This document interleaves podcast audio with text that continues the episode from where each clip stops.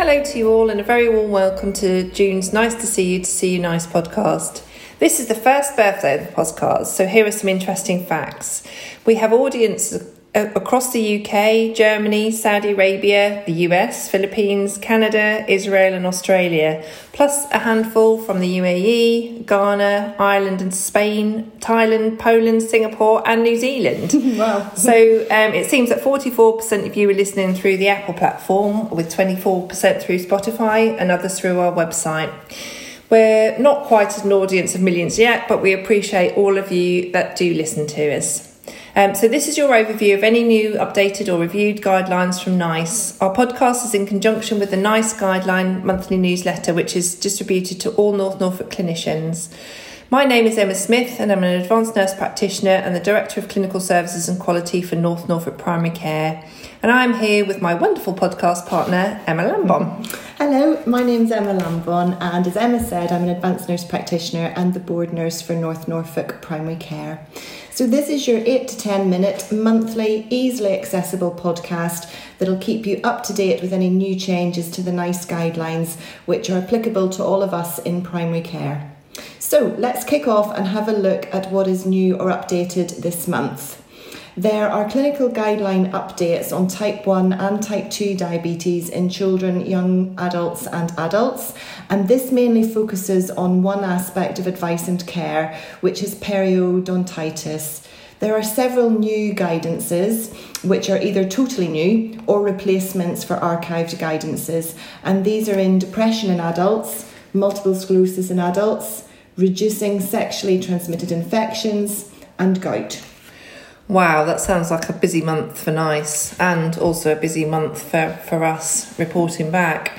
So let's see if we can cover some of these updates in this month's podcast. So I'll start with the diabetes guidances. Those are specifically NG17, NG18 and NG28. Those updates are simply on the subject of periodontitis. It recommends that as a part of the annual review, all patients with type 1 and type 2 diabetes are advised to have regular oral health reviews in line with the NICE guidelines on dental checks.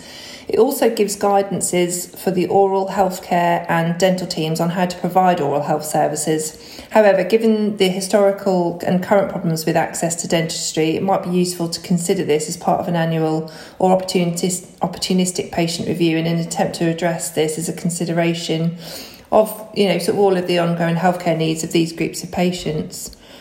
Absolutely, Emma. The linked guidance in this are directed at dentists and oral healthcare teams, but they are generalistic in their approach by promoting smoking cessation, a healthy diet and limiting alcohol intake. Okay, so let's move on now to the new guidance on depression in adults, treatment and management. The main focus for primary care in this document is on building a trusting relationship with people with depression, their families and or their carers. The principles of the guidance is around the evidence base in developing professional relationships with the patient, choice of treatments, starting and stopping antidepressants, and recommending activities to help their well-being and prevent relapses. It's well worth a detailed read, even for the most confident clinician, just to ensure that you're up to date with the latest recommendations. That's brilliant. Thanks, Emma. I totally agree with that. I'm interested in the next new guidance on the management of multiple sclerosis in adults and what the main focus of this is. Having looked at it, it's an extensive guidance and can support primary care clinicians in the diagnosis, information of support and the coordination of care for those patients with multiple sclerosis. The particular aspect of diagnosis is also linked with NICE's guideline on suspected neurological conditions, looking mostly at the recognition and referral of these conditions. The particular signs and symptoms which an undiagnosed patient may present into primary care clinicians with are, for example, loss of or reduction of vision in one eye with painful eye movements, double vision, ascending sensory disturbances and or weakness, altered sensational pain travelling down the back and sometimes into the limbs when bending the neck forwards, and progressive difficulties with balance and gait. Also good to be aware of is that usually people with undiagnosed MS present with neurological conditions or symptoms or signs They're often under the age of 50 and may have a history of presenting with previous neurological symptoms and have symptoms which have evolved over 24 hours, and also may have symptoms which has persisted and varied in severity, but they don't have any aspects of fever or infection which could be focal or explain those symptoms. Thanks, Emma. I'll definitely have a good look at that and make myself familiar with it. Also now, let's have a look at the GOUT NICE guidelines. This is a document to support clinicians in the diagnosis and management of gout, and it's a really clear guide to the diagnosis, assessment, information and support for managing gout flares and advice on lifestyle and diet, longer term management and referral to specialists. The visual summaries are really helpful and should help to make it clear what clinical decisions are in line with the evidence-based practice for your patient's care.